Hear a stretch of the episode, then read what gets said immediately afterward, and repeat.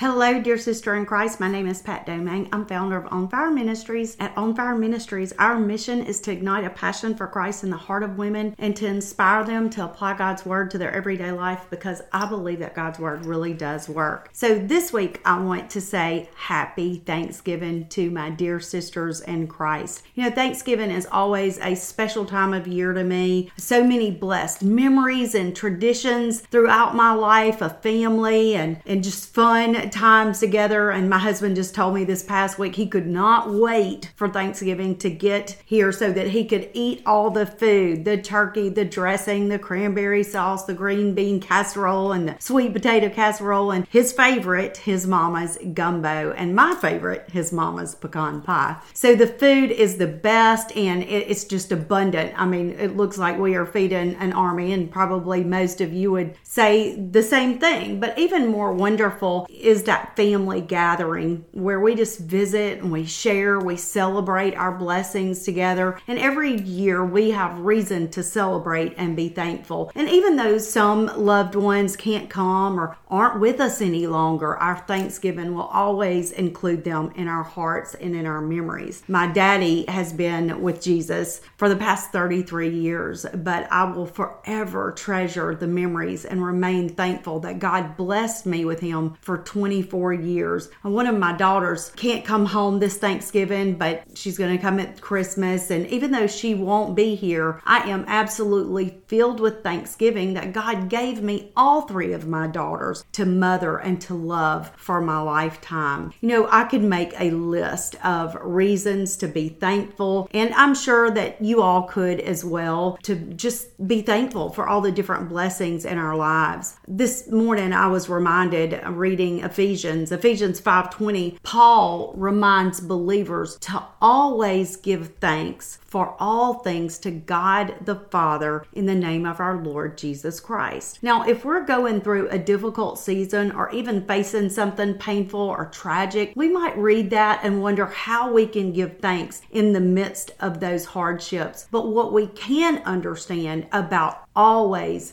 giving thanks is that even in the rough times of life, we always have reason to be thankful. Six verses record the exact same words. First Chronicles 16 34, Psalm 106 1, 107 1, 118 1, 118 29, and 136 1. And these are the words Oh, give thanks to the Lord, for he is good, for his mercy endures forever. You know, no matter what, God is still good. No matter what, his mercy endures and ministers to us in all things. We may be facing this Thanksgiving, maybe with a broken heart because we are without someone that we love. But God's goodness and mercy is what has gotten us through so far. And God's goodness and mercy will continue to get us through from that point forward. So, no wonder that we don't always have something that we can be thankful for in the midst of even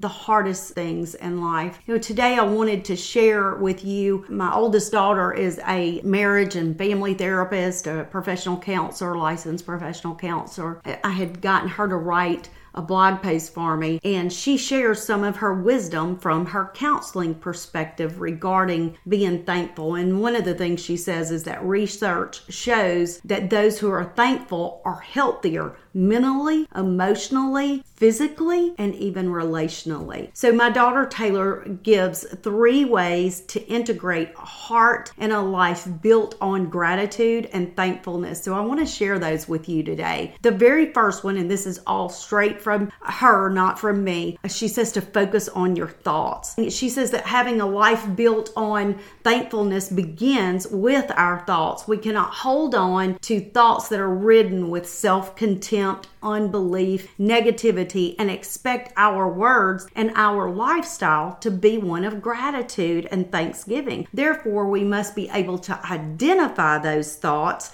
prior to changing them. So we first identify them, then we change them. So one of the best ways she says to begin to have insight into your thought life is through journaling. Many times she says we don't recognize the unhealthy negative thoughts that we allow or carry in our mind. And then once we take the time to intentionally sit down, sit in silence and think through those, uh, think through our thinking, she says we can then begin the process of changing them. Now, the second thing she says is to look for the small moments. She says that we cannot be grateful for big moments in our life, such as a new car, a promotion at work, or maybe a new addition to our family, and expect those things to last us until the next big, exciting moment happens in our life. She says that the small moments really matter as well. And we've got to look to those small moments in between the big ones. And she said that this means in the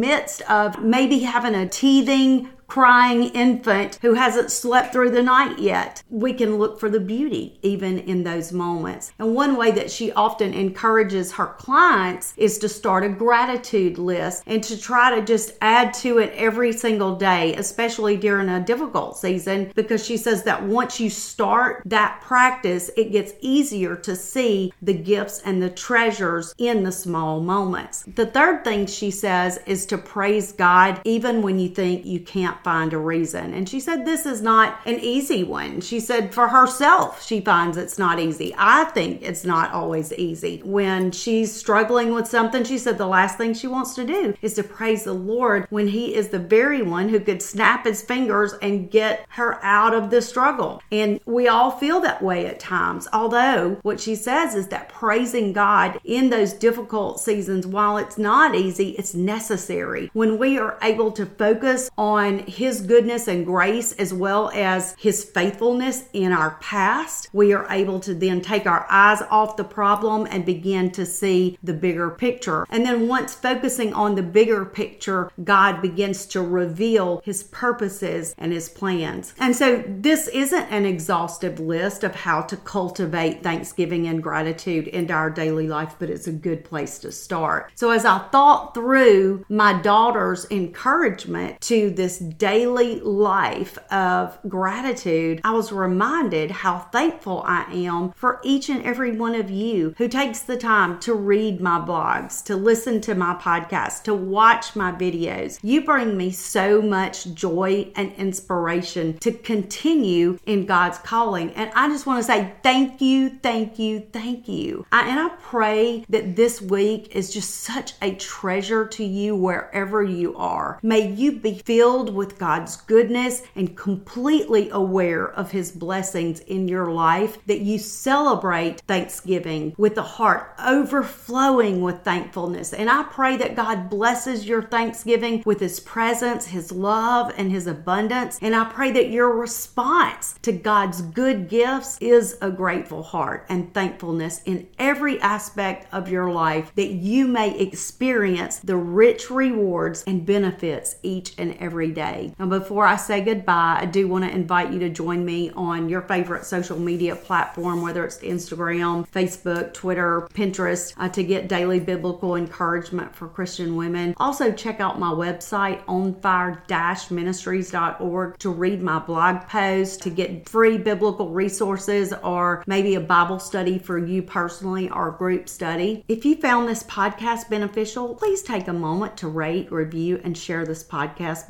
because it helps others to find the podcast. And maybe it's the very words that someone else needs to be encouraged in their faith journey today. And until we meet again, have a blessed and beautiful day and happy Thanksgiving.